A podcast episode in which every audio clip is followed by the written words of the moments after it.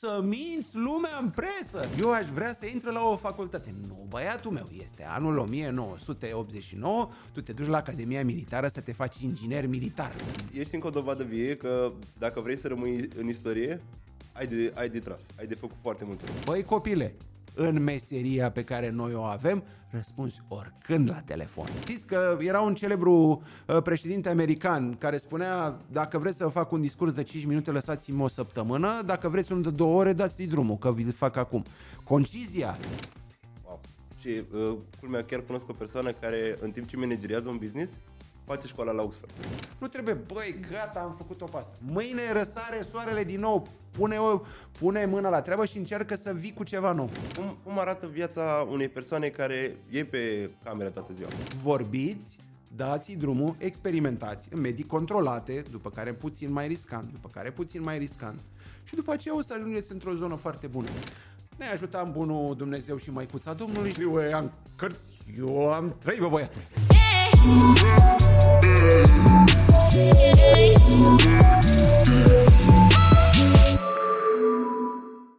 Salutare și bine ați venit la un nou podcast Ups and Downs uh, aici cu mine, Codruț. Astăzi am alături de mine un invitat foarte special pentru mine, o persoană care scrie istorie în televiziune de mai bine de când m-am născut eu, pot să zic, și o persoană care s-a menținut relevant în tot acest timp și este un etalon în ceea ce înseamnă televiziune astăzi. Dragilor, astăzi avem alături de noi pe Cristi Brancu. Bun găsit! Câți Salut, ani ai, Cristi. Codruț? Uh, 27. Olelei, mă, Cristi îmi dă muncă în momentul în care te-ai născut. Am debutat pe 1 noiembrie 1991, deci tu te-ai născut în... 96. În 96 eram deja redactor șef la revista VIP. mă certasem cu răposatul George Stanca, ăla plecase, deja revista avusese cele mai bune tiraje în acea perioadă, își revenise în 96 după Mhm. o perioadă destul de proastă, așa că în 96 deja aveam multe lucruri de povestit și multe lucruri foarte interesante de spus. Bun, ce avem noi aici? Ce vrei să afli de la mine? O să aflăm mai multe lucruri de la tine, dar astăzi vreau să începem cu fix cu începutul. Așa. Cine e Cristi Brancu și cum uh, a ajuns Cristi Brancu azi unde este? A ajuns cu foarte multă muncă și cu ajutorul câtorva oameni care au pariat pe el. Uh, La vârsta de 10 ani, în 1983, am 50 de ani, fac 51 mâine, pui mine. Nu se vede.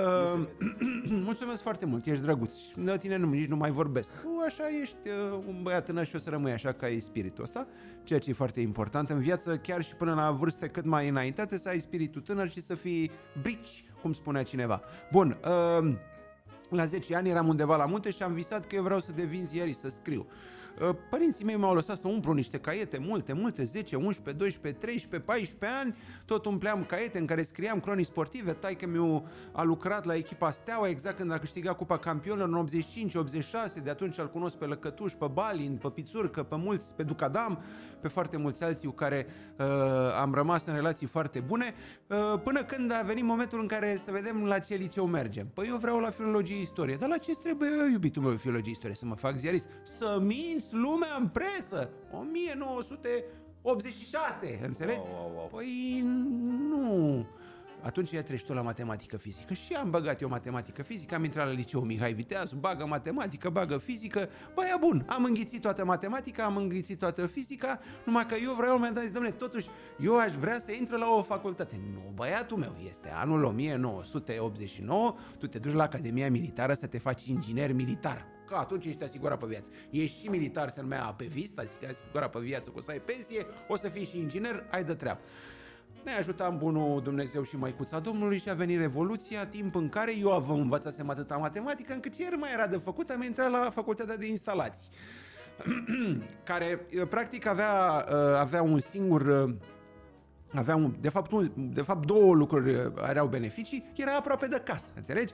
Eh, Școala generală a fost aici, liceul Mihai Viteazu București era aici, facultatea era, deci eram pe o stradă, știi? Întrebarea era ce era după stradă. Erau niște cârciumi unde am băut în timpul facultății, am stat la instalații 90-91 cu bursă, până când uh, i-am zis că totuși vreau să fac treaba asta cu jurnalismul. Tai că mi scria la o revistă toate amintirile lui de la Steaua, într-o bună zi i-am dat un articol în timp ce el se tot gândea cum să-l facă, l-a dus, în scurt timp i-am luat locul la rubrică, s-a mândrit dragul de el, că băiatul îi face și în 1992 un domn, Marcel Pușcaș, care avea o relație specială cu tata, m-a propus la o revistă. Revista Cuvântul. Domne, luați-l pe băiatul ăsta. După care băiatul, că de fapt asta e important, ai o șansă, dar după aia ce faci cu ea? Asta e valabil pentru toți cei care ne urmăresc în momentul ăsta exact. ca model de lucru. Ți se dă o șansă, dar dacă tu nu muncești, nu o fructifici, nu ești creativ, nu te sacrifici, lucrurile nu vor funcționa. M-a recomandat acolo, uh, între mulți alți oameni recomandați. Deci în aprilie 92 am ajuns acolo. În uh, octombrie 92 s-a lansat revista VIP care a făcut epocă în zona uh, de Monden. Deci am fost printre primii oameni care au participat la prima revistă importantă de celebrități a României și în 1993, în martie, deci un an mai târziu, eram numărul 2 în redacție, eram secretar general de redacție la 20 de ani. Uh, și doi ani mai târziu eram redactor șef. Am muncit, uh, între timp, uh, la un moment dat am lămurit-o pe maică mea și pe taică meu, domne, băiatul era student la instalații, până 95 am intrat și la jurnalism, mă înțelegi? Sau mai devreme, cred că am intrat 90, 93, 94. și la un moment dat am întrebat pe mama, după ce aveam vreo 3 sau 4 restanțe, Dumnezeu să ierte, mama, ce vrei să fiu, un inginer prost sau un jurnalist bun? Având în vedere că eram cumva cu saci în căruță, funcție bună, aia a renunțat, da, mam, da, e bine să faci și facultatea aia. Cum era pe vremuri, mă, lasă să fie, să fie acolo, da. să fie acolo. Evident că am renunțat la ea, am rămas doar cu câțiva prieteni buni de acolo, am ajuns la o școală bună, școala superioară de jurnalistică, unde, uh, nu ați auzit de ea, dar eu vă spun numai colegii mei de an, uh, cu, cu voia noastră e ultimul pe listă. Andreea Esca, Robert Turcescu, Andreea Berecleanu, eu, Uh, mai sunt alți colegi uh, care sunt în zona de producție uh, cinematografică, Oana Giurgiu, care face documentare foarte bună, fosta soția lui Tudor Giurgiu, Oana Bușgoi, cum era, oameni care sunt în spate și care au făcut treabă foarte, foarte bună în diverse locuri în presă, oameni care sunt în Consiliul de Administrație la TVR, adică a dispărut școala că au manageriat-o prost, dar okay. uh, am, am ieșit o generație bună de acolo, absolvent de jurnalist cu licență, de școală privată, dar repet, uh, brânză bună. Burduful a fost nasol că s-a stricat repede, uh, după care m-am întors acolo la școală și am predat niște cursuri, totdeauna mi-a plăcut, de asta cred că sunt aici și m-am și trezit atât de devreme pentru Codrus, pentru că îmi place să spun ceea ce am trăit și să merg mai departe, considerând că dacă vi se pare interesant ce am spus, o să aveți ceva de reținut și poate ce vă schimbă ce, cumva parcursul. Am mai, după care am revenit și am predat un curs patru ani la școala la care, până când s-a încheiat școala, da, până când da, s-a, da, da. s-a închis și după aceea am ajuns la antena la Intact Media Academy vreo șapte sau opt ani, am, am, avut, am fost trainer, sunt trainer certificat cu diplomă, sunt om serios, ca să zic așa. Totul a mers la revista VIP, am ajuns în uh, postul de director în 2000, am plecat de acolo în 2008, uh, în 2007 alt om uh, aparia pe mine, se numește Mihai Gâdea, care a zis, bă, mă înjură toată lumea, că eu eram ăla cu mondenele, îi tocasem pe toți da, da, da, da, da. și a zis, bă, eu pentru emisiunea de seară îl văd pe Brancu, a zis el. Au venit oamenii cu trei dosare, care erau toate nasolele pe care le scrisesem eu despre ei. Ăsta, satana, nu știu ce, nu, nu domne, eu încerc. Domne, o să fim noi și ăsta îl dai afară. Mă, am, am, am, prima emisiune când a pornit postul Antena 2 a fost a mea, se numea Agentul VIP și am rămas până de pandemie. Uh, ocazie cu care am mai făcut și alte emisiuni. Uh, am făcut o emisiune confidențială împreună cu Ana, am cunoscut-o pe Oana direct în emisiune, în emisiunea Agentul VIP, așadar aveți grijă cum vă faceți meseria, că s-ar putea să vă cunoașteți jumătatea chiar acolo unde munciți, dar e important să știți cum, uh, cum să spun, să, să faceți astfel încât să fie persoana care vă doriți, pentru că eu am muncit și muncesc de aproape 16 ani cot la cot cu Ana și avem interese comune și nu ne plictisim unul de celălalt. Bun, uh, după care am făcut ore pentru câțiva ani de zile, 3 ani de zile, o revistă care se numea Confidențial, o revistă glossy bună, pentru care a fost, s-a terminat bine, a terminat fără datorii. Când a venit marea criză 2009-2010, am oprit-o ca, pentru că datoriile la uh, tipografie deveneau foarte mari, pentru hârtia de calitate, am oprit, am plătit datoriile, a fost uh, ok, toată lumea fericită, unde eram uh, coacționar împreună cu Camelia Voiculescu, uh, fica lui Dan Voiculescu. Uh, toate lucrurile au fost în regulă. La Europa FM am intrat, am avut o carieră bună de radio, am intrat, am debutat la Radio Total și la Europa FM am fost între 2000 și 2012. Aveam o rubrică zilnică, poate mă voi întoarce curând la radio pentru că este o lume seducătoare și o lume foarte puternică. La radio dacă știi ce să vorbești aici și dacă ești expresiv, închide ochii și dacă e interesant ceea ce spune, e regulă. La televiziune mai faci o grimasă, exact, te mai exact. joci din ochi, mai apare o fată frumoasă, da. înțelegi, o mai dregi, știi? Uh, la radio ori ești, ori transmiți, ori nu transmiți. Emoția exact. se transmite și tu, practic, îți faci un film cu ochii minții din ceea ce îți povestește persoana din spatele microfonului, ceea ce e foarte important. Bun, am mers mai departe, în 2020 ne-am oprit când a fost pandemia, a fost un moment în care se tăiau toate bugetele, eram atât de experimentat încât nu puteam să muncesc pe capace de bere, așa că m-am hotărât să trec în zona de online și de podcast. În aprilie 2020 am pornit un podcast, îl făceam zilnic, în perioada aia toată lumea era acasă, n-avea altceva da, da, de da. făcut, cu oameni, cu actori, Practic eu intrasem în zona de YouTube în 2018, bătându-mă la cap cineva, domne, ce faci? Și făceam o știre pe săptămână pe care o înregistram cu ce auzisem eu de colo, de dincolo. Acum am făcut interviuri zilnice și am ajuns cu YouTube-ul să am în jur de 52.000 de abonați, ceea ce era foarte decent pentru un om care era singur, știi? Adică eu eram vocea mea și toți oamenii care mă, uh, care mă cunoșteau Bine, era și o perioadă în care se, se dezbăteau multe lucruri, era cu pandemia, cu ăla, cu ăla, cu doctori, cu uh, o zonă foarte bună în zona asta de ce, ce să le spunem oamenilor care, care să fie foarte bun și foarte interesant pentru viața lor, să le schimbe viața. Uh, după aceea, deci practic la mai puțin de un an de zile după ce am terminat cu antena, am ajuns într-o discuție cu conducerea Prima TV și am pornit emisiunea asta exclusiv VIP cu Cristi Brancu, care, iată, în, în martie se împlinesc trei ani de zile de când uh, am pornit-o. Între timp, uh, în zona antreprenorială, bine, aici la Exclusiv VIP este o coproducție, apropo de antreprenor, mm-hmm. sunt eu ca producător, moderator, realizator de emisiune și am angajați producătorul, redactorii, bucătarul, colaboratorii permanenți, numărul 7 sau 8 oameni pe care îi plătește băiatul din ce producem acolo. E o muncă foarte interesantă, dar nu e ca și cum vii la televizor, sunt prezentator, mă aștept hârtia să o prezint. Uh, Codruț știe foarte bine, pentru că și el și Alex uh, care sunt la Revolution Media, au plecat către televiziune prin emisiunea mea și au văzut exact cam ce, cam ce fac eu acolo, știi? Alții stau și așteaptă, ori uh, mie îmi crapă capul în fiecare zi de dimineață până seara. Dar am ales chestia asta, nu este ca și cum ar fi obligat cineva. Nu e rău, am obținut, la Prima TV am căpătat o altă cum să spun, o altă dimensiune, după ce la Antena Star se mergea foarte mult pe o zonă, zonă mai hard a mondenului. Aici am, am putut să vorbesc și cu Codruț, de exemplu, și să dezbatem lucruri foarte importante din lumea asta, nu numai uh, ce a făcut Bianca Drăgușanu, ceea ce poate să fie interesant, dar e limitat. Uh, bun. De, din punctul ăsta de vedere, n-am mai făcut uh, YouTube pentru că și-a dorit uh, în acest contract, a rămas să mă focusez pe partea asta, uh-huh. dar asta nu înseamnă că nu am continuat să am o activitate și sunt alături de soția mea în business-ul ei de cosmetice. Uh, e un cosmetice naturale profesionale pe care le are, pe, pe care le are Oana Turcu, se numește Ardes și pe care Codruț știe foarte bine că împreună ne ocupăm de marketingul online împreună cu Codruț și cu Alex și povestim uh, și în rest uh, m-am uh, sunt pre- am prezentat 1.546 de evenimente de la Palatul Parlamentului și sala Palatului până la zilele orașului, de la comune la orașe mari, orașe mici, uh, uh, concerte simfonice, tot soiul de premii, tot ce se poate prezenta și e decent, petreceri de companii, tot ce se poate, sunt, uh, sunt acolo. Prin urmare am cunoscut diversi oameni, uh, știu să, și există un avantaj în toată treaba asta, uh, sunt un om care știe ce înseamnă forță de reacție rapidă. Deci am evenimente la care mă duc și nu am nimic. Nu știu ce se întâmplă acolo sau aflu acolo. Uh, ce se întâmplă. Sau oamenii spun, vrem să dureze evenimentul ăsta 4 ore și spun, dacă voi vreți să dureze 4 ore, să știți că pe o oră jumate e goală sala și vorbi singur.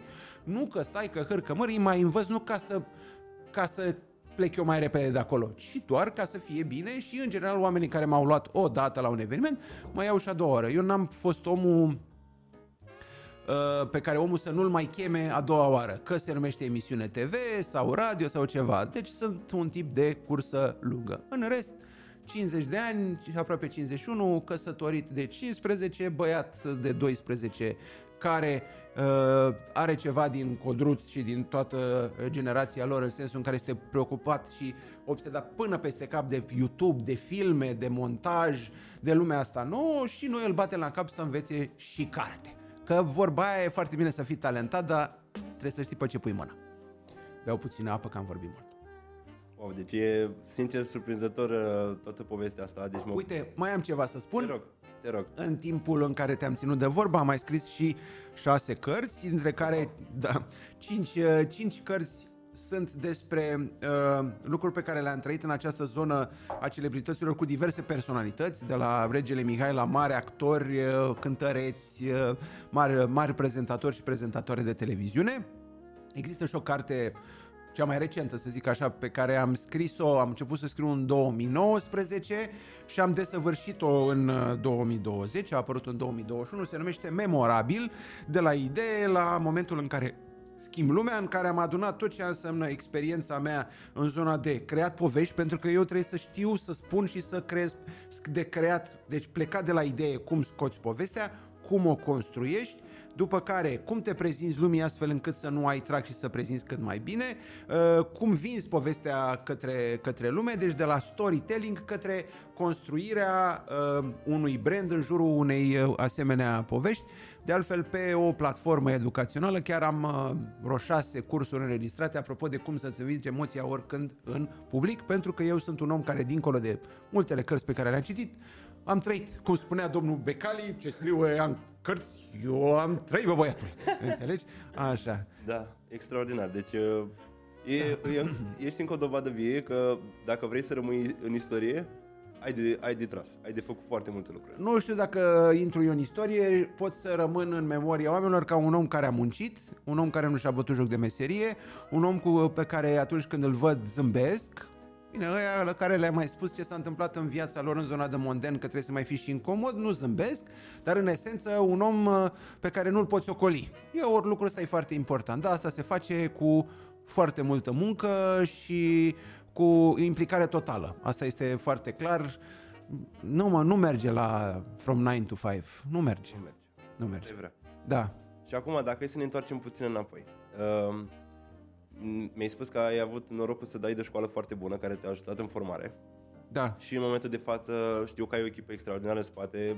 Chiar dacă pe post se văd două, trei persoane, am văzut că în spate e o întreagă echipă care e, adevărat. e mega activă în orice secundă.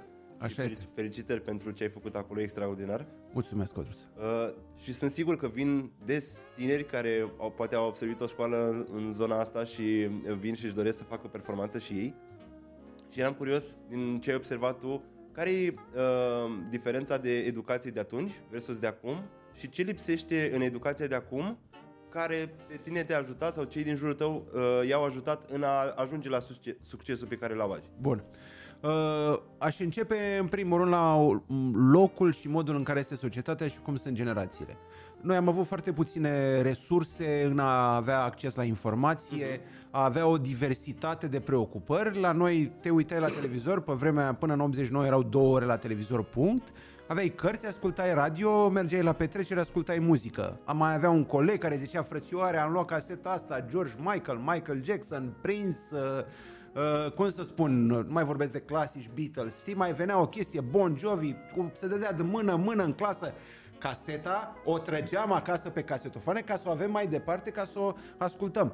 Asta era felul, deci după care au apărut uh, videourile, cine avea casete, player, recorder, se trăgeau ca să ai exact. și tu filme. Am văzut exact. un milion de filme pe casete video până ceea ce astăzi pare să fie neverosimil pentru oamenii care au platforme de streaming să uite la orice, oricând, oricât. Nu era așa. Existau centre de închirieri casete, existau uh, filme pe care le se vizionau în, într-o gașcă. Asta e perioada. Prin urmare, această limitare ne-a făcut să ne aplecăm în mod obligatoriu, plus această obsesie a societății către, către învățat, către carte, că singura soluție este să pui puțin uh, mai mult mâna pe carte. Lucruri care se întâmplă și acum, pentru că acum lumea este mult mai diversă și ai acces la informație de când au apărut jucăriile astea, a apărut motorul de căutare Google uh, și toate aceste device-uri senzaționale, ceea ce noi trebuia să căutăm, să ne ducem la o bibliotecă, să întrebăm pe nu știu cine să-mi găsească o carte, într-o secundă ai aflat. Mă întreabă băiatul meu ceva, pac, pac, pac, pac și știe și el, imediat găsește. Deci șansa ca acum să faci performanță este mult mai rapidă. Uh, pe de altă parte însă se întâmplă și altceva, poate că această nouă generație ar trebui să aibă mai multă răbdare. Așadar, uh, dorința de educație este, cred că la, la același nivel. Pe de altă parte, succesul acum nu mai este obligatoriu legat de absolvirea unei facultăți. Sunt oameni în zona de online uh, uh, care, sau oameni în zona de antreprenoriat. Am întâlnit un om care este, are 200 de milioane uh, de euro minim, care mi-a spus, m-am lăsat de școală în clasa 5 de era, este un om cu o intuiție, cu un bun simț și cu un nas pentru afaceri senzațional. Un om care s-a autocizelat. Adică el zice treaba asta, dar uh, trăiește într-un mod extrem de corect din mhm. punctul ăsta de vedere. Uh, așadar, nu, școala nu garantează neapărat uh, succesul, cel puțin în online. Dacă ești talentat, poți să ajungi foarte departe. Corect. Ceea ce poate să te învețe școala e vorba despre repere de viață de care, dacă nu le citești și nu le reții, vine viața și bang, îți dă câte una, știi? Sau te întâlnești într-o situație în care un băiat are mai multe cuvinte decât tine, pentru că a învățat mai mult și atunci îți dai seama că poți să ai un handicap pe un teren. Dar zona asta de online acum este nesfârșită și pentru fiecare om există un loc. Ceea ce aș reproșa eu, pentru că în acești trei ani de zile, în calitate de angajator, uh, am luat foarte mulți tineri în speranța că luăm și având un fond bun, după aceea putem să, putem să creștem. Eu le-am povestit chiar și cursanților mei de la toate școlile că a avea performanță uh, uh, implică și faptul de a avea răbdare. Deci eu când Corect. am povestit când eram eu mai mic, deci eu eram cel mai mic din redacție și se adunau toți corifeii care știau meserie, care trăiseră multe, care uh, și ziceau, gata, Acum uh, stăm și noi la un șpriț. Cristi, du-te și ia o ladă de bere. Se ducea Cristi frumos, deși avea deja o funcțioare, nu era frumos, se ducea și stătea. Stăteam lângă ei, stăteam până într-o zi în care au spus, tu stai aici, că ești de, tu ești cu noi, ești de al nostru. Gigel, du-te tu. Dar asta a venit când a existat o validare și validarea asta a venit având răbdare, stând lângă oameni uh, și învățând și nearzând etapele. Mai toți tinerii care vin acum, mai ales cei când eram la Intact Media Academy, veneau în redacție, eu am adus zeci de tineri în, și pe vremea, la toate școlile, le-am adus și i-am băgat în, uh, în muncă. Redactor șef, la revista OK, la diverse cotidiene. Sunt oameni pe care eu i-am adus, am pariat și au ajuns mai departe în, uh, în această meserie. În zona de PR, foarte mulți oameni cu care eu am vorbit și pe care i-am adus în redacții au ajuns să aibă carieră. Și primul lucru care l-am întrebat era eu când apar la televizor. Păi când ești pregătit. Păi cum adică nu sunt pregătit? Păi știi să faci un material? Păi de ce să știu fac, să fac un material? Păi nu vrei să știi ce e aia televiziune? Păi nu mă așez la televizor și vorbesc? Păi încă nu. Ah, păi stai. După care am avut aici tot soiul de oameni, tot soiul de uh, fete care, uh, și băieți care erau foarte, pre, foarte dornici, declarativ de a învăța, uh-huh. dar în esență era vorba mai mult de ego-ul lor decât despre modestia și munca și sacrificiul cu care oameni care au avut succes l-au avut astfel încât să ajungă departe. O luăm în fotbal, că e mai simplu. Da. Hagi, Chivu, Drăgușin, băiatul ăsta. Ei n-au stat și au zis, băi, deci eu sunt talentat, frate. Dacă eu sunt talentat, mie îmi dai loc. O bune, ia du-te tu afară și vezi dacă îți face loc cineva. Nu-ți face nimeni, ba, din acest motiv, de exemplu, și în fotbal sunt zeci de oameni care ajung în străinătate, se întorc în România pentru că n-au, nu, nu e frate pe că ești tu talentat. Ori pui osul, ori nu pui. Și, din păcate, pentru generația tânără am ajuns acum la momentul la care am o redacție în care media de vârstă este de 40 de ani, pentru că oamenii au învățat și au înțeles și când le spun acum punem osul la treabă, nu mai... A, păi stai, eu nu pot să răspund duminica la telefon. Băi copile, în meseria pe care noi o avem, răspunzi oricând la telefon. Ai o chestiune de viață, uh, ai un botez, a murit cățelul, noi înțelegem, nu te trimitem pe tine. Normal. Dar de dimineață până seara telefonul ăsta zbârnăie, că atunci apar știrile. Ți-a apărut una, acum o dai. Asta e meseria. În general e bine să ai, domne, stai că eu de la o anumită oră închid telefonul. Dom'le, poate în altă parte să poate, dar nu meseria asta de legată de comunicare, legată de marketing, nu, în zona de în zona de media nu se poate. Și cred că în orice zonă în care ai legătură cu ceea ce înseamnă actualitate, în care trebuie să fii foarte updatat. Deci, uh, uh, posibilitățile de educație sunt infinite, școlile acum se pot face la distanță, școli extraordinare, deci voi nu vă dați seama, dragi, dragi prieteni tineri, în ce lume privilegiată sunteți. Voi puteți să stați la Dubai și să învățați la Oxford, fără niciun fel de problemă, totul e să vrei. Noi trebuia să ne ducem la școală, aceleași bănci, cu linie pe mijloc, cu răzuite, foarte mare importanță. Deci aveți acces la orice, la orice carte din lume, dar cărțile sunt făcute ca să deschidă cap. Ă, chiar dacă sunt în format fizic și ele îți deschid orizonturi. Deci e importantă cartea, cred în continuare în treaba asta. Se poate face treabă și fără ea, dar uh, uh, într-o pătrățică. Nu, nu neapărat în uh, pătrățele împătrate foarte mari. Wow. Și uh, culmea, chiar cunosc o persoană care în timp ce manageriază un business, face școala la Oxford. E bravo. E, pentru despre asta e vorba. Pentru că se poate și pentru că a înțeles. Vă dau un exemplu. Există un domn care este cântăreț. S-ar putea ca cei mai după 30-40 de ani să-l știe foarte bine. Se numește Marcel Pavel. Marcel Pavel s-a apucat la 50 de ani să facă conservatorul. Ce mai trebuia? El era de 20 de ani, avea toate cântările posibile și imposibile. Dar a înțeles că lucrul ăsta îl ajută pe el ca să aibă un alt statut, o altă posibilitate de a înțelege muzica pe care o cântă. Și a trecut la un alt nivel a scos Corect. mai un, un CD, deci cu, el a umplut cu un, uh, cu un concert de muzică clasică, dar combinat și cu pop, pop opera, două săle ale Palatului. Păi băieți, nu era nici muzică de asta de divertisment, nu era nici stand-up, cu muzică clasică să o umpli de două ori o demență. Dar a făcut treaba asta pentru că a muncit.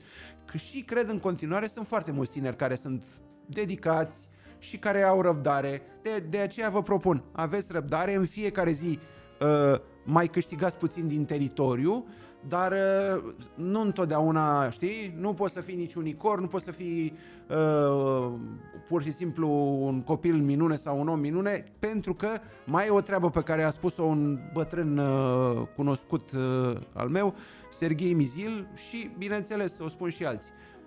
Timpul consacră faptul că tu ai reușit. În momentul în care dovedești mai mulți ani de zile, timpul te te consacră, adică trebuie să treci proba timpului. Dacă ai trecut-o, înseamnă că a funcționat. Că dacă ești un one hit wonder, e foarte frumos, dar peste 5 ani de zile nu mai poți să trăiești mult din hitul ăla. Adică trebuie să mai dai, să mergi, să te redefinești, să te re- reinventezi, să cauți tot timpul altceva. De asta și am făcut atâtea lucruri, astfel încât să am competențe în foarte multe lucruri, să fiu chemat în mai multe locuri și să capeți experiență. Pentru că fiecare lucru pe care l-am făcut m-a și completat ca, Corect. ca pentru că conducând o revistă, conducând aceste echipe, am înțeles cum trebuie să mă comport, ce pot să le cer oamenilor, ce nu pot să le cer, uh, până unde se poate ajunge. Și cred că cel mai uzual uh, exemplu pe care oamenii pot să-l înțeleagă legat de ideea asta de reinventare e muzica. Pentru că ai văzut, sunt multe persoane care au, au un hit și au bubuit, partea cealaltă sunt acele persoane care au rămas relevanți ani de zile, dar au avut 7-8 stiluri de muzică pe care le-au da. tot schimbat. Le-au tot Așa schimbat. Este. Așa este. Dacă vreți să, dacă ascultați cu atenție, atenție muzica unor oameni care au făcut istorie, de la Beatles, la Queen sau alții, o să observați că, de exemplu, în doar 10 ani, Beatles a a pornit pe toate drumurile posibile, de la psihedelic, de la muzică pentru copii, de la muzică rock, de la muzică diverse feluri. Deci oamenii au fost atât de fantastici. Iarăși, Queen, dacă ascultați, are de la jazz, la pop, până la rock și hard rock și lucruri foarte serioase. Au plecat peste tot, egal cu ei, dar au încercat foarte multe lucruri și au inovat. Inovat. Ino- inovația înseamnă caută dar caută ceva care să te reprezinte. Are, de exemplu, Queen un disc care a fost un mare eșec, pentru că ei au încercat să facă o chestie mult prea depărtată de, de miezul lor. Adică e foarte importantă identitatea, de unde te ia lumea, dar să nu te duci prea departe. Cunosc un mare cântăresc din România de muzică ușoară care într-o bună zi s-a apucat de hip-hop. După șase luni s-a lăsat că și-a luat cele mai mari jurături posibile și imposibile. Ăia care știau că el cânta Tom Jones nu înțelegeau de ce e Gluck și spunea cu frate, cu nu știu ce, cu nu știu cum, iar aia care erau din hip-hop, băieții de cartier, Chelu, Biu, Gizia, cine e părâtul ăsta, mă? cine e uh, curva asta masculină? Și s-a întors omul la treaba lui. Nu trebuie să te depărtezi. Știi cum spunea o carte? Stay in lane. Ăsta este parcursul tău. Poți să deviezi, poți să îmbunătățești dar schimbări bruște se pot face în timp și cu foarte multă uh, și cu foarte multă dedicare, pentru că e vorba despre un alt public. Am foarte mulți prieteni în zona de antreprenoriat care au făcut o treabă foarte bună, dar zic, eu vreau să mă duc aici. După 2 ani de zile îi vezi înapoi aici pentru că este poți și în altă țară. E foarte greu să te definești, să te consacri în altă țară. Aici ai sau în locul în care ai pornit ai o treabă. De aceea cred că și acolo treaba aia este, este relevant. Îi invidiez pe cei care sunt uh, nomazi digitali în sensul în care pot lucra în limba engleză de peste tot în lume. Am tot soiul de prieteni, nu s-au mutat la Tenerife, altul stă prin Dubai.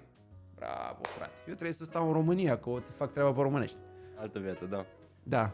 Uh, și acum, dacă e să nu ne ducem, dacă toți ne, suntem la antreprenori, ca să nu devieze și să ia pas cu pas. Uh, de foarte multe ori noi avem discuții cu antreprenori în care următorul lor pas în, în, în identitatea brandului lor îi să iasă în față. Și pe partea cealaltă, uh, fiind atât de prinși în business în fiecare zi, ei uh, nu, poate nu-și dau seama sau uită cât de mult au inovat și cât de mult au muncit ca să ajungă acolo și consideră că nu sunt neapărat relevant să vorbească în fața camerei sau să se prezinte, să, să se prezinte oamenilor. Cum pot oamenii să depășească frica asta? Păi e foarte simplu. Vă rog să citiți istoria lui Steve Jobs. Vă rog să observați filmările care există pe net cu Steve Jobs în primii ani în care este filmat în timp ce vorbea pentru prima oară în public și n-am văzut om care să transpire mai tare în timp ce încerca să vorbească. Uh, cu timpul apare o altă filmare 5-6 ani mai târziu în care era puțin mai dezvolt, dar tot nu cucerea publicul. După care apare în momentul în care lansează acest aparat. Și este un vorbitor desăvârșit.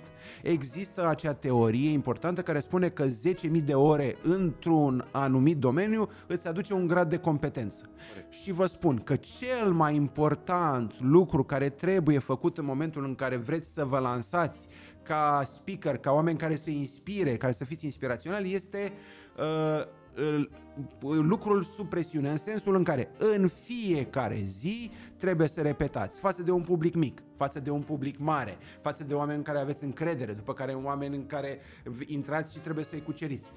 Munca zi de zi, cărămida pusă în fiecare zi, vă face să deveniți dezinvol, să fiți stăpâni pe uh, pe uh, ceea ce faceți și nu numai să turui, că știi că e foarte bine să spui am făcut Andres, am făcut Andres, trebuie Corect. să creezi povestea și pentru asta Corect. există tehnici, aici mă pricep foarte bine și vă pot învăța lucrul acesta prin care să poți să fii cuceritor și să găsești povestea și metafora și uh, imaginea potrivită pentru a fi foarte puternic. Țineți minte cum a venit Steve Jobs și a spus ăla e un aparat, ăla e un aparat, ăla e un aparat. Ăsta le are pe toate.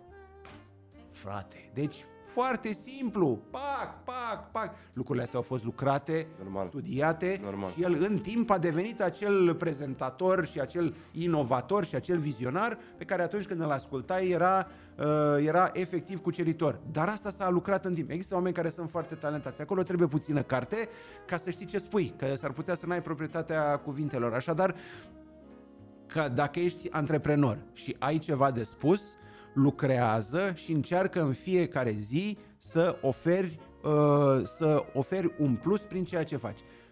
Haideți și mă vă mai dau 30 de secunde în această temă. Eu sunt un băiat timid care s-a tratat.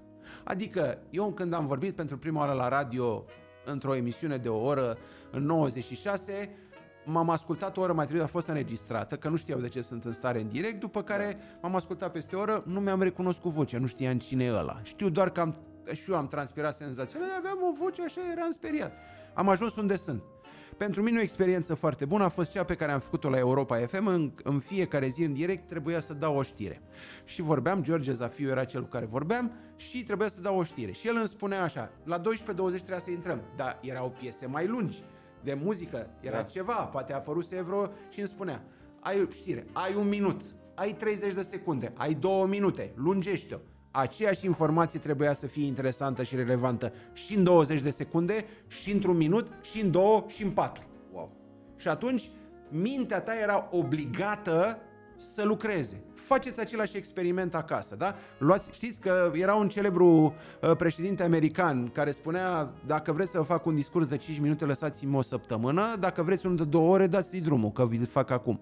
Concizia, Or, uh, așezarea minții, claritatea, este o chestiune de lucru, de uh, experiență acumulată și de uh, expunere. Expunere la temă cât mai des. Deci e foarte simplu. Eu sunt un om care vorbește acum atât de mult pentru că a exersat și să știți că o să Știți cum era ăla cu bancurile pe vremuri? Știți, să da, da. spunea unul, spunea unul bancuri și unul zicea, frate, dar tu le ai scrise, că n-ai de unde să le știi. Codul știe foarte bine că n-am nimic scris, la, la început mi-a spus câteva întrebări și asta e tot. Prin urmare, totul vine ca un flux, ca un continuum, știi? Adică tu vorbești și în momentul ăla Dumnezeu, mintea ta, toate le așează și pac, vorbești. Lucrul ăsta se poate, dar puneți osul la treabă. Ok, și dacă ajungem acolo, Așa. cum, cum arată viața unei persoane care e pe cameră toată ziua? Sau în fiecare zi? Într-o anumită măsură e mai frumoasă, într-o altă măsură e mai puțin frumoasă. Uh, viața unui om care uh, e în fața camerelor ar trebui să fie la fel ca oricărui om. Că ne ducem și noi la magazin, avem, avem, avem tu junghi, te mai duci la dentist Normal. și n-ai alt tratament, adică tot aia folosește doctorul în gura ta când îți spune Corect, o cale. corect. Uh, Există avantaje, avantajul faptului că oamenii respectându-te te privesc cu mult mai multă îngăduință. Există însă și o mare doză de hate pe care ți-o iei fără să faci nimic im- important. Pentru că această zonă a online-ului, a, a social media, Facebook, Insta, Threads, diverse lucruri care au apărut acum, dau posibilitatea fiecărui om să spună orice, uh, anonim sau neanonim, și să-și verse ceea ce în România, România e, cred că este, dacă noi nu, a plecat Simona Halep, nu ne-a mai rămas în momentul ăsta în afară de canotaj decât moartea caprei vecinului la care suntem campioni internaționali. Deci noi murim dacă îl vedem pe unul că e bun, bă, ăla trebuie înjurat. De ce? Domne, mă răcoresc, da tu ai muncit, ai fost în locul ăla, știi care sunt sacrificiile, are idee cineva care mă înjură pe mine, știi, domne, ați avut, v-ați dus acolo în excursie, vă permiteți. Băi, băiatul ăla care te întreb dacă îmi permit eu sau vorbesc sau nu vorbesc, ai idee câte pastile iau eu noaptea ca să dorm? Pentru că nu mai pot să dorm din cauza de burnout? Habar n-ai! toate lucrurile se plătesc, toate sacrificiile vin din urmă, dar ăsta este uh, riscul. Deci cum e un om care apare la televizor? În general, oamenii pe care vezi la televizor uh, au muncit foarte mult, au diverse uh, sechele ale muncii lor, au o viață frumoasă, în sensul care te invită lumea, vezi tot soiul de lucruri, ai niște beneficii, ai și foarte mult hate pe care ți-l iei de pomană, pentru că tot soiul de vaze, pisici, doamne la 70 de ani sau oameni frustrați vin și spun ești tu un bou, să te ia, să, să, să te omoare pentru nimic, pentru nimic. Așadar, uh, ce-ar fi să vă uitați mai bine în viața voastră, că, pentru că să știți că toate mizerile se plătesc pe lumea asta. Și ia uite bă că mi s-a întâmplat ceva nasol. De ce? Răul aduce rău, binele aduce bine. Așadar e o viață foarte frumoasă, poți să te duci, poți să vezi, dar uh, aduni și lucruri, știți? Te duci pe plajă și tu vrei să stai și tu ca omul, știi? De asta te Corect. mai duci în străinătate, nu la bani, nu, bani mulți, puțini, în sensul Liniște. care nu te vede nimeni Exact. și poți și tu să stai cum stă el, cel care te jute. România se uită, începe să umblă la telefon, în general lumea zice, ăștia care sunt la televizor, ăștia sunt niște aroganți, frate. După care, după ce vorbesc cu tine, după ce prostul te-a și înjurat pe Facebook și zice, a, deci asta mi se întâmplă nouă de asta. Dar tu ești un om normal. Dar cine v-a spus că aș putea fi altfel? De ce plecați de la premisa Corect. că sunt un fițos care am numai diverse în cap? Ați vorbit cu mine? M-am pozat cu toți oameni, tot orice om care a vrut să se pozeze cu mine, în orice situație. Deci eram, făceam la panciu. Mă lua primarul și știa ce are de făcut. Când eram cabinetul și făcea băi de mulțime și mergeam printre oameni, cine voia să mă pupe și să se pozeze cu mine, era pe partea cealaltă și primarul știa că apărea și el în poză. Pop, făceam 30, 20 de oameni, avea omul poză cu mine, da, avea și cu primarul, Corect, înțelegeți? corect. Și n-am avut niciun fel de problemă și pe aia m-au, cred că vreo șapte sau opt ani de zile până l-a schimbat pe primarul ăla, a venit altul, nu-l cunosc, uh, m-au chemat. Deci despre asta e vorba. Fiți oameni și lucrul ăsta se va întoarce, dar veți trăi și foarte multe frustrări. Copilul vostru o să fie înjurat pentru nimic, uh, se, o să se creadă despre tine că ai făcut ceva deși n-ai făcut și în principiu în România omul care a făcut bani cu siguranță că a furat. Pe bune. O mizerie. Mai departe. Uh, bun. Foarte mișto răspuns, mulțumesc mult. Uh, o altă întrebare, asta e directă pentru tine. Uh, cum reușești să fii relevant în fiecare zi? În TV, în online, în tot ce faci tu. Păi uh, TV-ul ăsta are o are o, cere- o, o chestiune foarte importantă. Deși tu ieri ai făcut un lucru care este bun, mâine este o altă zi. Deci, dacă nu o iei de la capăt, succesul de ieri nu-ți garantează nimic pentru ziua de astăzi. S-a terminat o zi, a doua zi la 9 dimineață vin audiențele, ai fost bine, n-ai fost bine. Mai departe, trebuie și astăzi să demonstrezi. Prin urmare, meseria asta pe care am făcut-o la TV, la radio, chiar și în zona, chiar și în zona de online când am făcut podcastul și o să mai revin acolo să mai fac câteva lucruri interesante. Uh, dacă nu o livrezi în fiecare zi sau nu livrezi atunci când trebuie să livrezi, în fiecare zi trebuie să dovedești lucrul ăsta. Prin urmare, a fi relevant, ați pune capul la contribuție în fiecare zi, astfel încât să vii tu cu ceva nou, înțelegi? Cu ce venim? Care-i treaba? De ce sunt eu aici? Există, mi-a spus la un moment dat un, uh, un prieten vechi din televiziune, mi-a zis, bă, că la cât ai făcut la postul ăla de televiziune, tu ai putea să stai acolo și numai să-ți numeri firele de păr în cap, că ei ar trebui să te țină acolo. Nu e așa.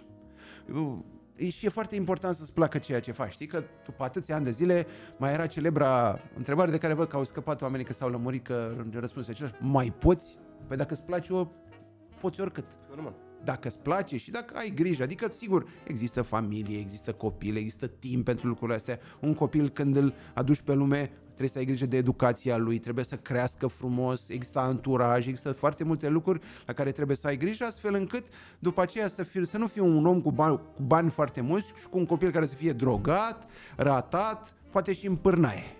Și atunci, de fapt, lucrul ăsta, cel mai important rol din viața mea este acela de părinte, Uh, pentru că în momentul în care mă văd, îl văd pe el, îmi dau seama că de fapt e cea mai importantă creație a vieții mele. Dar ca să fii în fiecare zi relevant, trebuie să știi că ce a spus odată un celebru alergător de sute de metri, uh, campion mondial, olimpic, deținător de record mondial. Se numea Carl Lewis. A alergat fantastic cum în anii 80-90. Și a spus, astăzi am bătut recordul mondial. Mâine răsare, mâine răsare soarele din nou. Adică mâine poate să vină oricine să-ți bate recordul lui a ținut niște ani de zile, dar recordul lui a fost bătut, adică nu trebuie, băi, gata, am făcut-o pe asta. Mâine răsare soarele din nou, pune, o, pune mâna la treabă și încearcă să vii cu ceva nou. Și de fiecare dată să fie ceva care să fie al tău, marca ta. Ai văzut la fiecare subiect, luăm o declarație. Știi că noi am vorbit, când era subiectul ăla, cu Ana Roman, cu brânza regală, am luat declarație de acolo, de acolo, de acolo, de acolo, ale noastre, altfel încât oamenii să zică, ia uite-l mă și pe ăsta, că mănâncă, a găsit o gumă de mestecată aruncată pe jos de alții da, da. și a băgat-o și el în gură, ca prost. În fiecare zi trebuie să știe lumea de ce se uită la tine.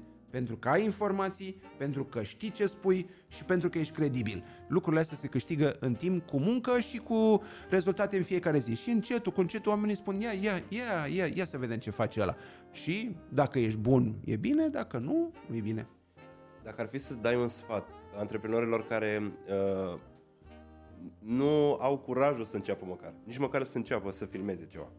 Că sunt fix în punctul ăla în care uh, încă se gândesc dacă e momentul sau nu, deși ei știu că e, e necesar, dar au frica aia de a, de a începe.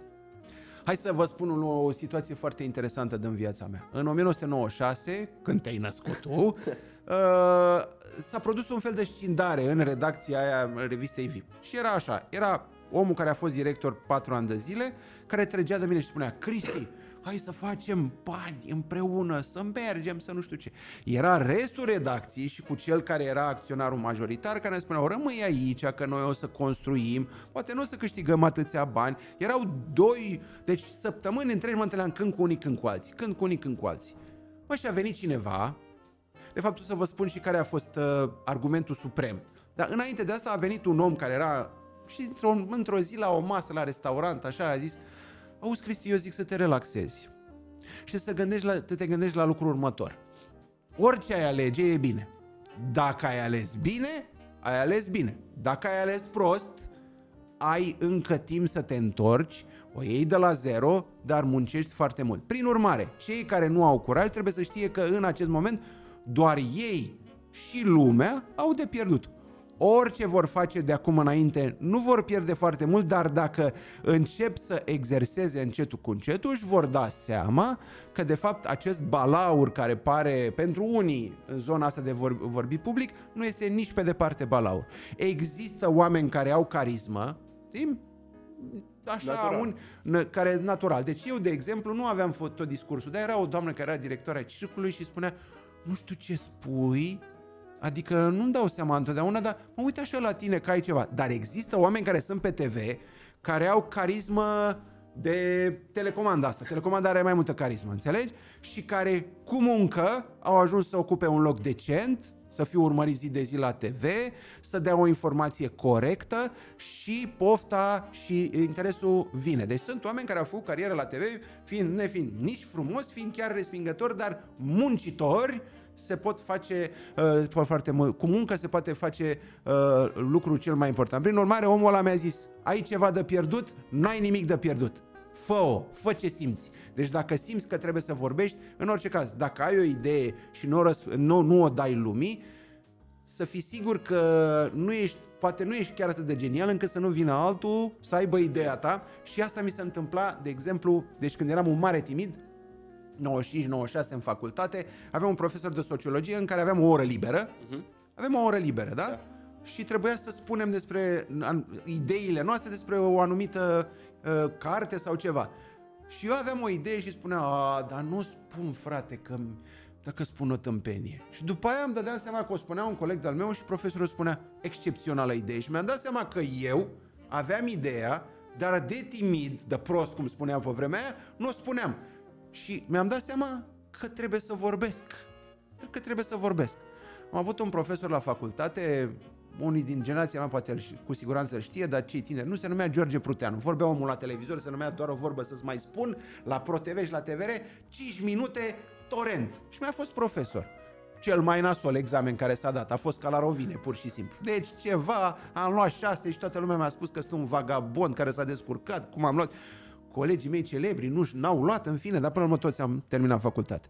Și după ce am reușit să iau nota extenuat, prăbușit, zic, tom profesor, explicați-mi și mie, domne, cum faceți să vorbiți efectiv să turuiți la TV? Și mi-a spus, dragul meu, nu e vorba decât de experiență. Fă cât mai mult și o să reușești. Nu sta pe margine, dă-i drumul. Deci, dacă țineți ideea, într-o zi s-ar putea să o aibă altul. Dacă nu vă ex- nu exersați, nu o să ieșiți niciodată. Frustrarea va fi mai mare, prin urmare, vorbiți, dați drumul, experimentați în medii controlate, după care puțin mai riscant, după care puțin mai riscant și după aceea o să ajungeți într-o zonă foarte bună. Era o fată care a vorbit la conferințele TED și spunea că pentru a-și consolida ideea, se ducea în metrou, se ducea în tramvai, se ducea într-un bar, punea omului, ai timp să mă asculti 5 minute, vreau să-ți povestesc ceva. Și erau oameni care nu au trecut se faza de prieteni și povestea și își dădea seama dacă omul acela este captat de modul în care prezintă ideea sau nu. Și a ajuns să aibă o conferință memorabilă la, la TED. Asta e de făcut. Foarte tare. Da. Și pe partea cealaltă, uh, poți să le explici uh, antreprenorilor cât de importantă este prezența lor în, în mediul ăsta public?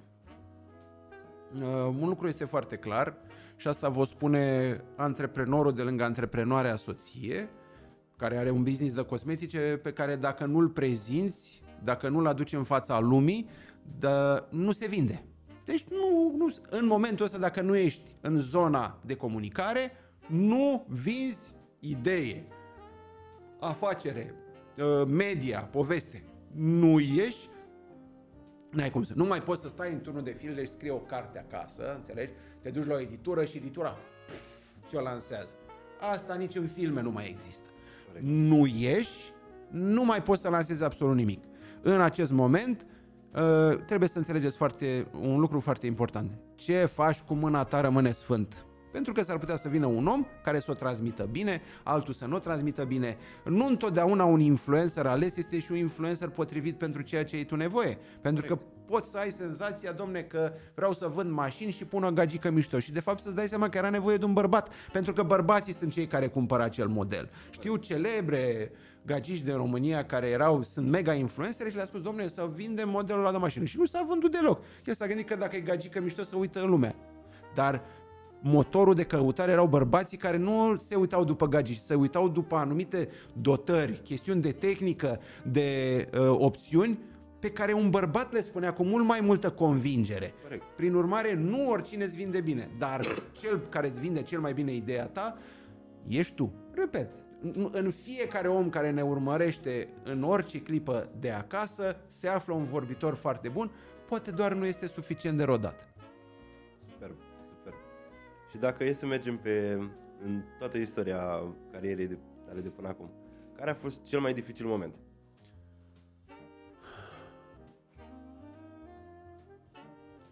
Au fost momente în care...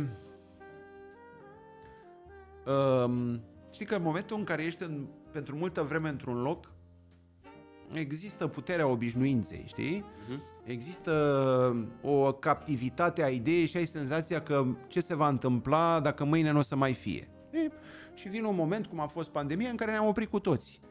Mai ales că era spaima morți. Ăla a fost un moment în care efectiv cu toții ne-am întrebat ce va fi și m-am întrebat și eu ce se va întâmpla cu viața mea. Dar lucrurile s-au așezat foarte simplu. Online-ul m-a ajutat să mă vindec în acel moment și mulțumesc celor care au inventat uh, YouTube-ul uh, și toate aceste zone de streaming, astfel încât m-am vindecat devenind relevant într-o altă zonă, venind cu background-ul meu. Uh, și alte momente grele au ținut de enormul sacrificiu pe care oamenii nu-l văd. Noi mă văd vorbind acum, ăsta vorbește cum îl știm noi. De unde vine? Eu am avut, de exemplu, o zi în care a fost invitat la o emisiune TV, acceptasem invitație, dar în ziua aia părinții mei au pierdut casa la un proces în care stăteau. M-am dus, nimeni vreodată nu s-a prins că în acel moment eu cu o jumătate de oră înainte aflasem și părinții mei erau distruși și nu, nu-și mai vedeau viitorul nici cum, dar eu eram invitat la o emisiune de divertisment. Nimeni n-a știut lucrul ăsta. Uh, toate nopțile de nesomn adunate, alt exemplu, toate nopțile de nesomn adunate fac ca la un moment dat să nu dormi o noapte, o oră sau două. În același timp, mintea e foarte parșivă și spune dormi că dacă nu, nu o să te descurci. Se creează un fel de stres, un, e un fel de atac de panică și la un moment dat tu te trezești dimineața și zici, azi o să fiu praf. Când intri în direct și vă spun un secret, există o adrenalină, Dumnezeu te ajută și orice om care intră în direct este atât de bun încât soția mea, după ce am o noapte de astea grea, vine și spune, ai fost mai bun decât ieri când erai odihnit. După care cazi de oboseală a fost un moment în care nici măcar adrenalina aia nu mi-a fost bună, nu, nu mi-a mai ajuns într-o zi, într-o zi în care am încercat să ador, n-am reușit, am luat niște pastile să am crezut că mă ajută, dar mi-au făcut rău și am intrat în direct într-o emisiune unde am intrat și în momentul ăla am avut un fel de oboseală extraordinară și am simțit că nu mai pot să vorbesc. Uh, era o emisiune în direct. Trebuia să o opresc. Dar am terminat-o în direct și o să mă întreb cum. Aveam un invitat, am luat pauză imediat și aveam un invitat care era Andrei Duban și trebuia să spună bancuri. Și i-am zis, fii atent, eu stau pe scaun, tu spune câte bancuri vrei tu. Și eu îți fac semn cu mâna când am putere să spun unul. Și el vorbea 10 minute, mă trezeam un pic din, din rău, spuneam, a venit directorul, directoarea televiziunii să oprim, mergem până la capăt. Nici eu nu, adică trebuie să fii și puțin diliu să faci meseria asta, adică să mergi, să riști. Și am terminat emisiunea am schimbat multe, multe în felul meu de a trăi și asta a fost acum mulți ani de zile. Dar a fost un moment, 12-13 ani, a fost un moment în care a fost, a fost un moment de șoc. Dați-vă momente de relaxare, bucurați-vă, dați-vă timp pentru, de exemplu, noi în weekend beneficiez în iarnă acum de, de faptul că Tudor a învățat la schi și mă oblig și pe mine să mă duc să-l duc la munte gândindu-mă că îi fac lui bine, dar îmi fac și mie. Pentru că vă mai dau un sfat pe care mi l-a spus domnul și este simplu. Think outside the box. Celebrul academician Leon Dănăilă, marele uh, neurolog, spunea în fiecare săptămână ieși într-un alt spațiu decât spațiul tău comun. Niciodată nu vei reuși să schimbi ceva dacă nu ai experiențe noi, nu vezi lucruri noi, nu vezi lucruri care să iasă din cutiuța ta, din casa ta, din zona ta cunoaște lucruri noi și în acel moment vei putea să te îmbogățești de la teatru, film, uh, ieșit într-un uh, oraș nou, într-o stațiune nouă, într-o țară nouă, într-un muzeu nou, uh, cu o gașcă nouă, încercând un lucru nou. Deci, în fiecare săptămână, la sfârșit, fă ceva astfel încât să ieși din lumea ta. Te decuplezi și în momentul la creierul o lasă mai moale și vezi lucruri noi care într-o bună zi nici n-ai idee când apare ideea. Pentru că un mare actor, Mircea Albulescu, mi-a spus un lucru.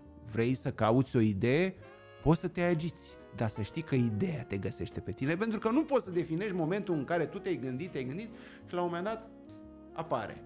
Vine de sus undeva și Dumnezeu spune, ca să fim și amuzanți așa, te-ai chinuit destul băiatul. Ia ideea de la Deci, tata, da. hai, dai drumul la treabă, ai grijă ce faci cu ea, înțelegi? Deci, luptă pentru idee, dar să știi că ideea te, te găsește ea pe tine. Corect, am, chiar am pățit o experiență de asta. Um, pregă- căutam un moto pentru un client. Un business uh, nou, original în piață, nu mai era nimic în zona asta și chiar m-am antrenat foarte tare. Am zis, băi, trebuie să scot o idee care să fie memorabilă pentru el dacă Da. tot uh, uh, e zona de inovare. Am stat, nu știu, două zile, cred că am căutat moto ăla în toate direcțiile, cu toată echipa, cu tot. Într-o dimineață am sărit din pat cu ideea în cap. Hai, Deci, i- i- fix așa a fost. exact. Fix așa a fost. Aia e. Bun, deci uh, da, m- mintea, deși noi credem că ne oprim sau ceva, ea funcționează și face niște asocieri și lucrurile în general vin. Pentru cartea asta, care e o carte foarte bună pentru cei care vor să apară în public și să aibă i- co- construcția potrivită, povestea potrivită, aspectul potrivit și modul în care se comporte. Acolo explic și cum să te îmbraci, și cum să miști din mâini și cât să miști din mâini și cum să, cum să, cum să faci tonul vocii în această carte. Deci nu aveam începutul. Bai, cred că începutul nu l-am avut vreo două luni. Mai bibileam pe Da, da, acolo, da. Da, dincolo, da, da. că a fost o carte cu multă bibliografie, așezam cărțile să fie frumos, nu găseam începutul. Și într-o noapte a apărut. Și a avut un sens. Văzând o chestiune care trebuia să pornească de la ideea de memorabil și cât de important e lucru, și a venit președintele Comisiei Europene și când a vrut să vorbească despre România, a vorbit despre Helmut Ducadam. Și am zis, vedeți ce important este un lucru memorabil? Acel lucru memorabil te poate ține o viață întreagă. Un om care acum 40 de ani aproape a apărat patru penaltiuri, pentru acel lucru care a devenit singurul hit al vieții lui, pentru că trei luni mai târziu a încheiat cariera fotbalistică și s-a terminat cu el, este ținut minte și acum, dar a fost un lucru atât de puternic, deci asta e puterea lucrului memorabil. Wow. Am o, mai avem o curiozitate pentru tine. Uh, Ce te-a ținut atâta timp în televiziune? Păi... Uh, nimic nu ne ține în zona asta mai mult uh, decât, unu, pasiunea, că îți place și crezi că asta poți să faci. Deci, uh, cu siguranță că alții au făcut, uh, au făcut această meserie, dar nu au făcut-o. Deci eu am, făcând emisiune zilnică, am cred că vreo 4.000 de emisiuni făcute. Îți dai seama, deci au fost din 2007 până în 2000 Uh, 24, uh, cu un an, 11 luni de pauză, dar și atunci am făcut în fiecare zi online, uh, practic eu am mii, mii de apariții. Deci pasiunea trebuie să fie și mai e un lucru foarte important pe care vi-l spune și orice mare actor din lumea asta. Când te vii pe scenă și vezi tot acel val de aplauze care vine către tine, care în filme se traduce în vi- accesări, în mesaje, domnule, ai făcut foarte bine, vorbesc de zona de online. Da. Pe noi nu știm cine ne vede acum, dar noi știm că vom primi mesaje, vor, va veni un număr de afișări care ne arată că ne-am atins țelul sau nu, ca să zic așa. Corect. Și în momentul în care primești aceste validări de la public, asta te face să mergi mai departe. Deci faptul că m-am ținut, cum ai spus tu, relevant, am încercat să fiu relevant prin faptul că având aceste mesaje de la oameni înseamnă că mai avea rost. Când au fost lunile în care n-am mai fost la TV, erau foarte mulți oameni care mă întrebau ce faci, unde ești, de ce nu mai ești și alte, și alte lucruri. Dar după aceea oamenii s-au reorientat frumos către zonele în care am lucrat și lucrurile merg înainte. Doamne ajută! Superb, superb. Și dacă tot e să mergem în zona asta în care online-ul a început să explodeze de câțiva ani, cumva, și TV-ul în continuare s-a menținut uh, foarte bine pe poziții, uh, consider că uh, în perioada de acum, la cum a evoluat zona de online, mai este relevant să faci reclame la televizor, de exemplu? Pentru că primesc, primim cereri, de multe ori. Încă. Pentru că există în continuare o anumită parte de public care uh, se uită mai întâi la televizor și când se plexizește de televizor pune mâna pe Facebook și pe TikTok Corect. și începe să se uite, da? Da. De orice vârstă. Acum Corect. și TikTok-ul și Facebook-ul și Instagram-ul e valabil de la 70 de ani, doamne netate care ar trebui să croșeteze fulare, uh, să uită și își dau cu părerea și învârt de degețel și văd exact care este treaba. Dincolo de treaba asta însă, uh, această deschidere către zona de online, unde se pot face lucruri absolut senzaționale, există platformele de streaming cu filme, cu show-uri, a făcut ca televiziunea să aibă să primească o mare lovitură. Nu mai este singurul, știi? Când ești singur pe autostradă, nu are cine să te depășească. Corect. Uh, a apărut o statistică pe pagina de media față de 2021 în România. Deci Românica noastră, 18 milioane de oameni, scoatem și copiii, dacă scoatem, adică dacă scoatem sugarii și oamenii să rămânem destul de puțini. A dispărut un milion de telespectatori.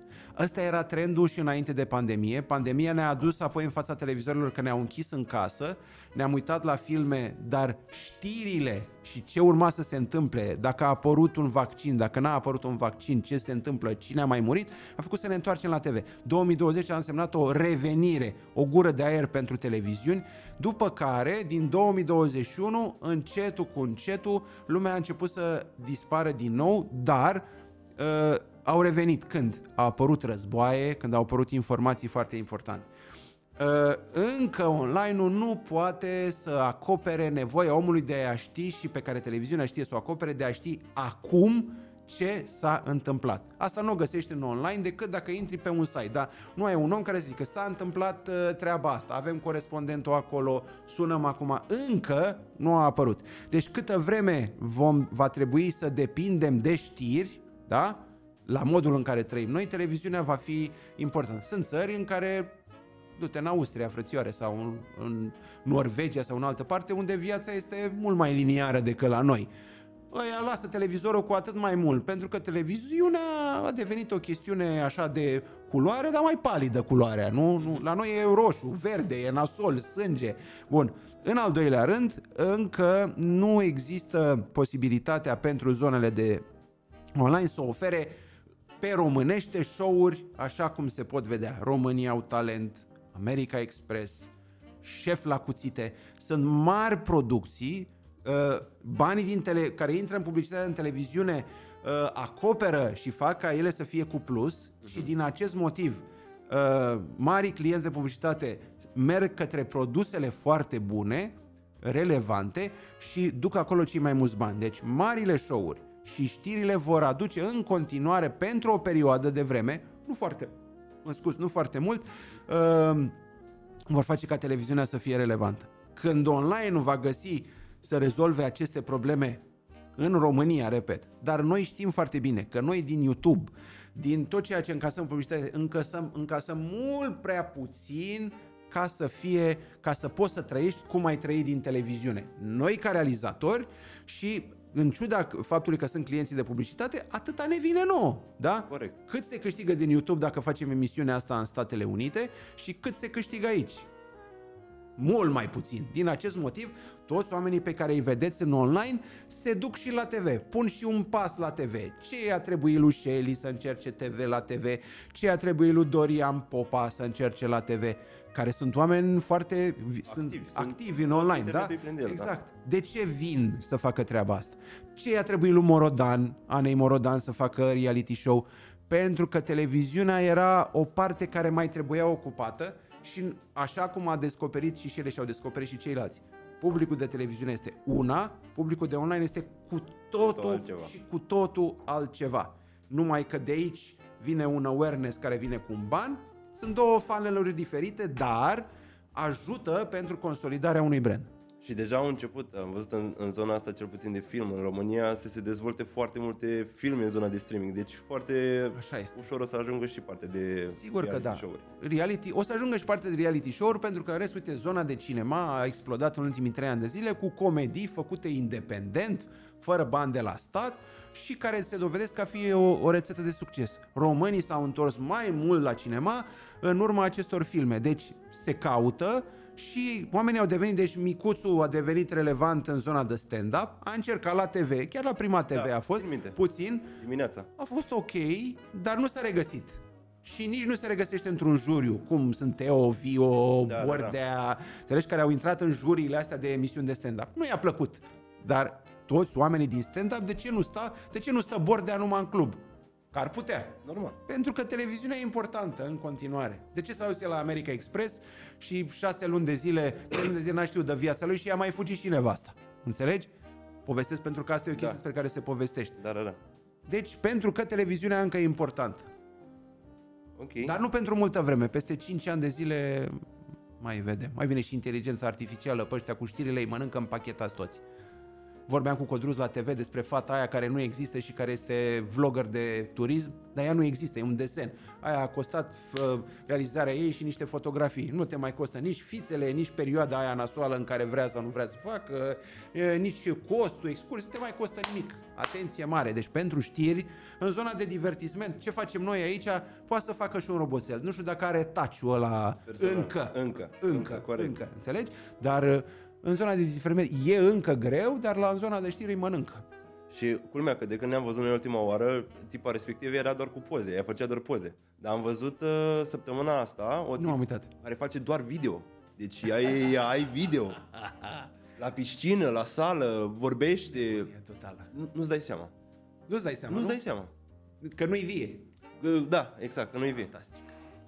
Da, ăsta e drumul, trebuie să fim atenți. De asta, de ce încercă să devenim relevanți pe mai multe feluri? Încă, eu cred că în momentul în care mă duc și prezint pe o scenă, până când vine să-mi ia locul un robot, mai durează. Mai durează. Mai durează un pic. Și acum, pentru toți oamenii care vor să, să ajungă pe scenă și- sau vor să înceapă să se ducă pe zona asta, uh, de la început poate nu-și dau seama, dar ca- cam care sunt responsabilitățile tale ca persoană publică în, în raport cu publicul tău?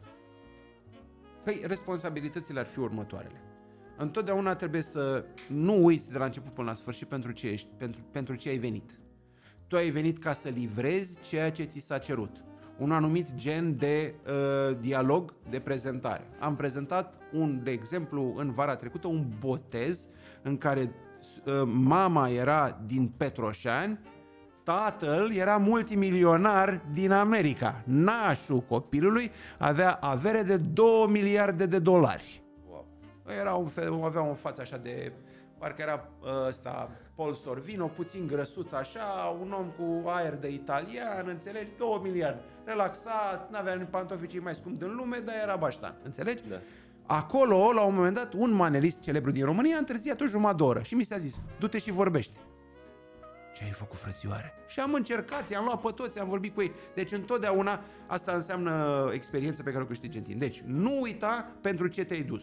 2. Nu te duce niciodată nepregătit.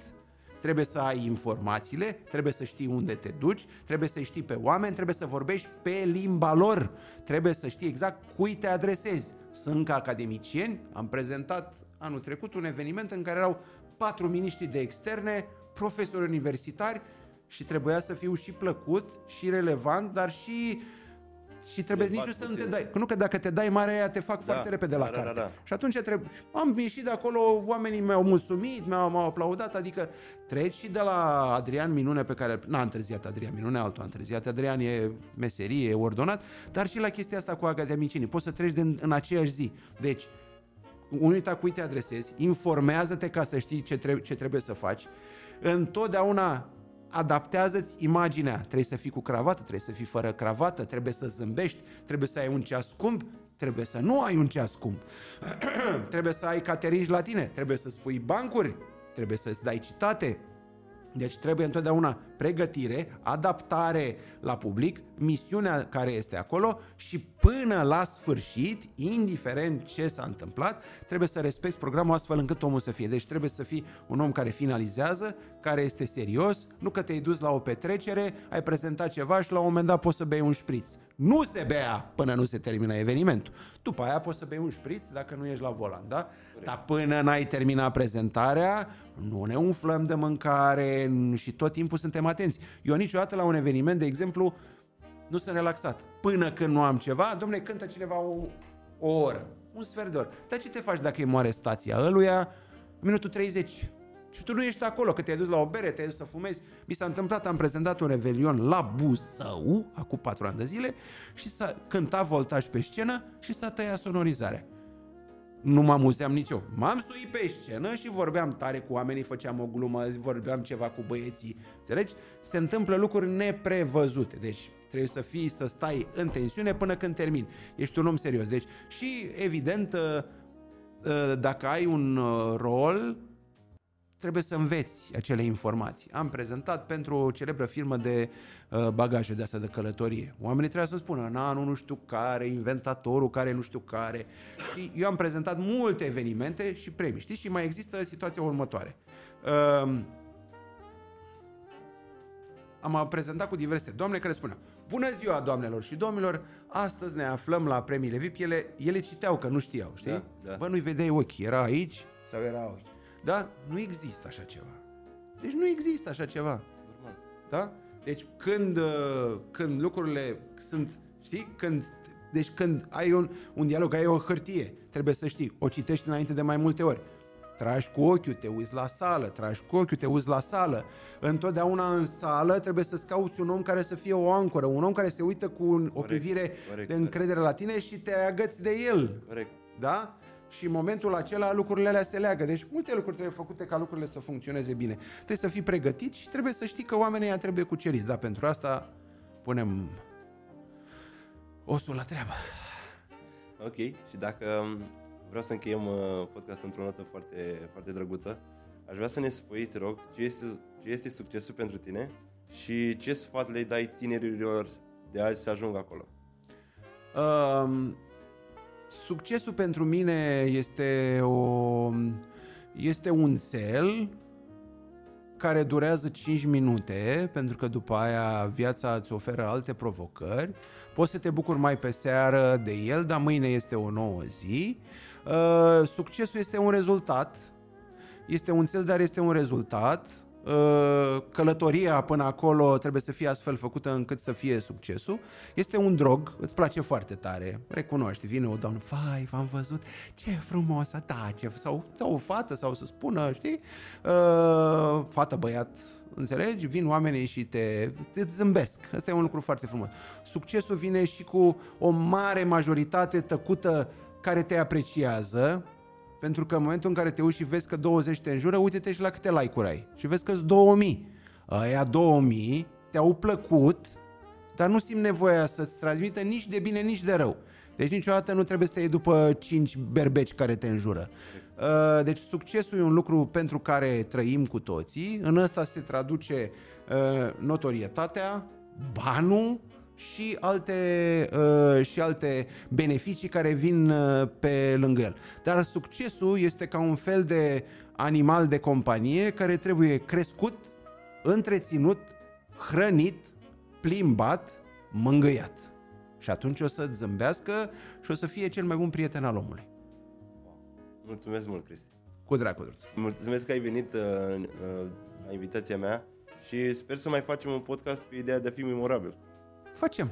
Că atunci venim cu și facem pe hârtie, desenăm ca să ieșiți după o oră memorabile.